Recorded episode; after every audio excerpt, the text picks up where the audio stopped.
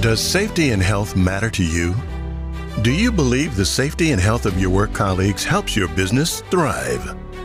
You're listening to the Safety Realm Podcast with your host, Anthony Jr., a specialist in safety and health related topics, and a man who believes safety should be a core value for all people in every nation.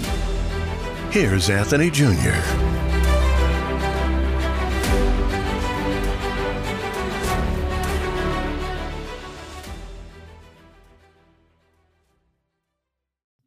What's going on, everybody? My name is Anthony Kemp Jr. Man, I really love this mic, y'all. My voice sound so much more clear. I'm so excited to have this mic.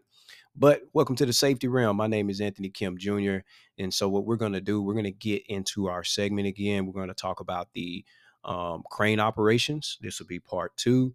So, in the previous segment, we really just discussed the risk management um, assessment, the pre planning aspect of it, looking at safety measures of an actual crane operation before you even think about trying to hurry up and get a crane out. I don't advise anybody to do a crane pick last minute.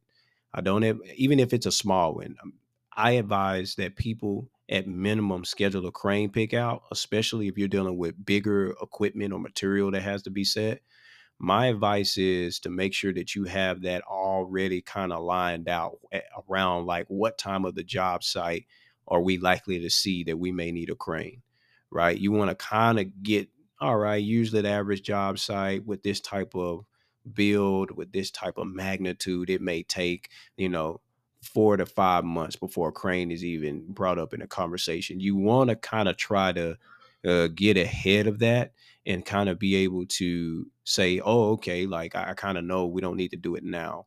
Um, but you need to have some type of, if I can say, future outlook on when a crane may be showing up on site. And that way you won't do any last minute scheduling.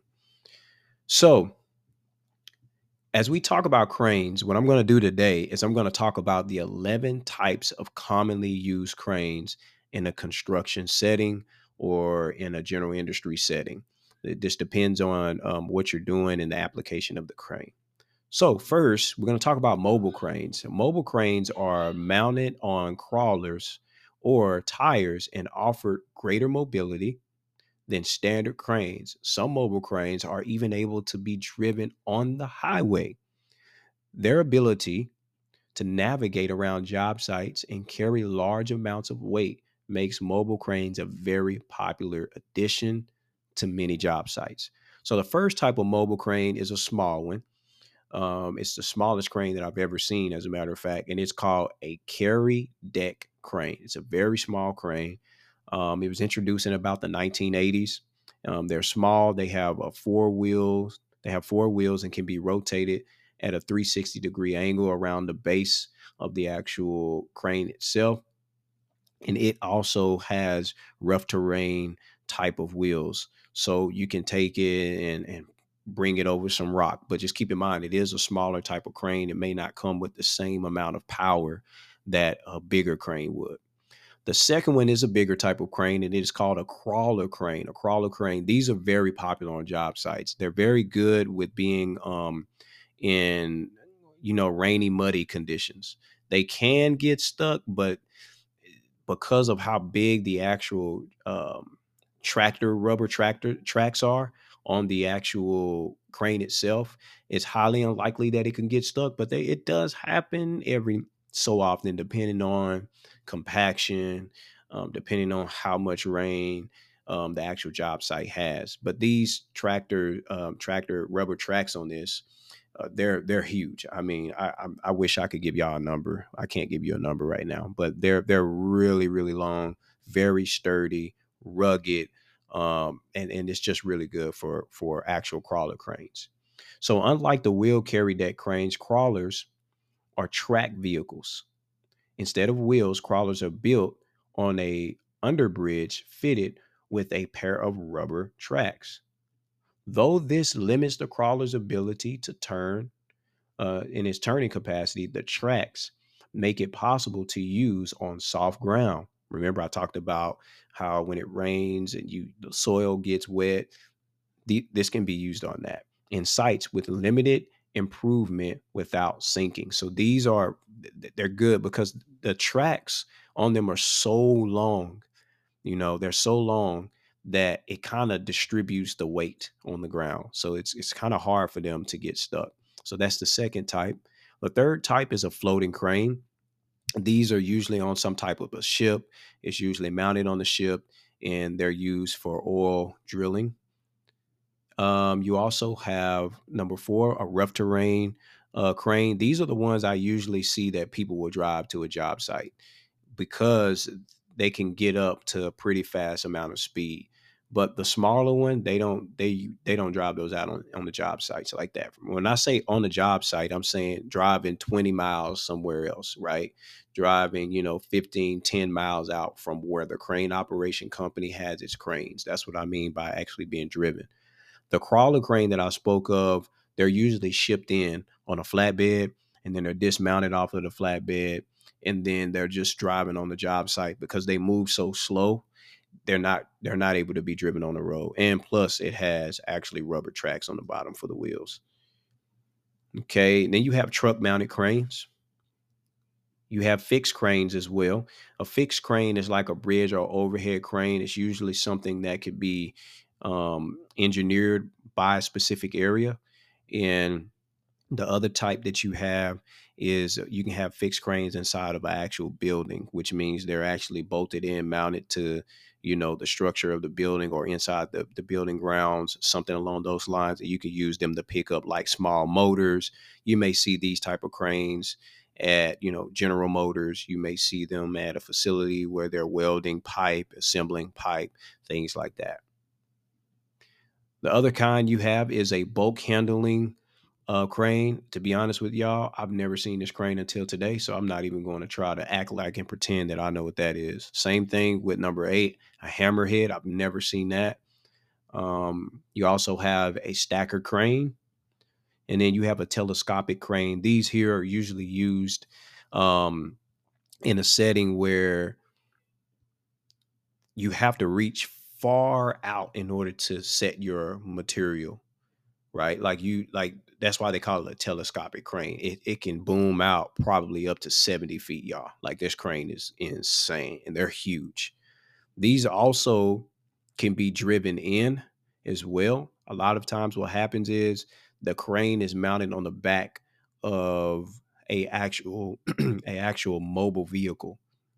And then usually they'll add the jib and other stuff to it when they get to a job site type of deal, like depending on what's going on. But from what I'm looking at this photo, this is what I'm used to seeing whenever you have like, I mean, super far distance of where you need to set material. And to be honest with y'all, you don't really realize how far of a distance you have to go until you read the plans for cranes like this. I remember at a job site I'm at now, I looked and it was like a, we needed a telescopic crane. I was like, man, I was like, we need a telescopic crane for this. And then when I seen how far this gentleman had to be from the building. I was like, yo, he got to be way out here. you know, I'm thinking this in my mind. I'm like, wow, you know. But again, I was taught um, based off of observation. You let them be the professional. If they have to be in this area, let them let them tell you what they need to do, right? And so, man, I looked at the plans. I kid y'all not. This crane had to boom out. I think it was 68 feet to get to where the actual air handler unit was going to be placed um, inside of the building. We actually had a, a, a, opening on the roof, and we had to drop the air handler units inside of the hole to put them in the mechanical room. so, you know, I was like, yo, that's like 60 something feet from here to there. I'm like, but you can't tell because you're looking at this huge crane. So you're not, you're, this is why I'm telling y'all, you have to have a pre plan. You have to have somebody walk the job because in your mind, you you're thinking, man, you don't need no crane that big. And then when you look at the actual plans, you're able to say like, oh, okay, this is this is why we need this specific type of crane because we, man, we got to at minimum boom out 68 feet. That's not that's not counting if we get up there and we find out like, oh man, we forgot about this, or wow, man, we might need an extra three feet, man. Like this stuff, this stuff happens, y'all. I know that sounds like bad pre planning, but what you're doing with your pre pre planning, you're trying to gather all of the data that you can to do the job as effectively as you can. And that's why a lot of times, even though there may be material that may be, let's say, uh, X amount, they'll bring something out twice the amount of the maybe four times as the the the picking power capacity to pick up the material because or equipment because they know like man if we if we miscalculate something we want to make sure we have the right size crane and we're not having to delay work. Most of the time that'll be caught from before but when it comes to like the percentages of the distances and stuff like that sometimes they may be one foot off and if you don't have the right size crane to handle that one foot i kid y'all not there would be operations shut down for the day and like that really sets a, a subcontractor back on a construction site. So that's a telescopic crane they're very very useful very useful. And then the last one number 11 is a tower crane. Tower cranes you're going to see those on commercial buildings where they have multiple floors. I mean whatever you see in your city or state where you have 14 floor commercial buildings 25 floor commercial buildings that's what tower cranes are for the reason why they call them tower cranes is because they're super high. These cranes may be, I don't know, three, four, maybe two to 300 feet in the air, depending on where you are. And you see them in your downtown areas all the time. As a matter of fact, I think it's, um, I think it's in Dubai. I think Dubai, I think it is. They have like the highest, uh, the tallest building in the world. Trust me, they didn't use any crawler cranes for that. They didn't use any mobile cranes they have to have a stationary crane that is assembled, assembled to be able to get those type of skyscraper buildings up that high. Like imagine having to assemble a crane from its foundation, probably almost four, 400 feet, some crazy like that. Like that's, y'all, that's insane. Like that's like now that I'm in construction, I'm like, yo, that's you, you got to have some big kahunas to pull that off, man. I ain't even know any other nicer way to say that, y'all. Like that's that's big dog stuff right there. Excuse my slang, but that's top that's top dog stuff. So, um, and with the tower cranes, let me say this: with the tower cranes, I used to work for a geolab, and one of the things that we had to do was make sure that we recommended a, a um, a concrete mixture that was strong enough to hold this crane in the weight that the crane is going to be picking up for the duration of the project until it's done. Like, this is why you need to have plans, processes, risk management. You got to have this stuff in place, man, before you start doing big jobs, even little jobs. Like you, you, if you do not follow procedure and start like, okay, we got to do this. So what are we going like? If you don't have smart minds in a room to pre-plan work, to walk jobs, to talk with the engineer, to talk about the different mechanics and the different mechanisms of a job. I guarantee you, man, that job's going to go so horrible. I mean, I'm telling y'all, like I'm around people and I'm like, yo, you got like three meetings a day with the same general contractor, and it's like almost an hour every meeting every single day that just shows you how much the general contractor understands that if we don't plan this out right, we're going to run into way more hiccups than we need. You're going to run into hiccups, but you're running into so much more than that's needed. So all of the cranes that I named, they all depend on the application, right? In which the scope of work and the job site in which you will be performing these tasks. Okay, so this is why it's important to do pre planning, like I said in the last segment. And what we're going to get into in the next segment is I'm going to start talking about when you have specific type of cranes, what the actual job site may be requiring you to have. There's OSHA, and then there's what the client is recommending that you have. As long as they are meeting the OSHA standard or they're more stringent, then you go with their more stringent standard. Some job sites will say, oh, the OSHA standard is this, we're going with that. And then some job sites will say, nope, that's the OSHA standard, but this is our job site. This is what we want. It's more stricter than OSHA.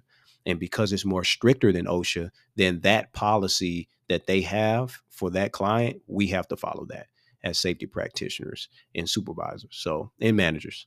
So, with that being said, that's all I got today. We'll get into the next segment and I'll talk about some of the things that you need to be aware of when you start getting into setting up an actual crane. What are some of the job site recommendations that you may have? They differ, but I'll be talking about that in the next segment.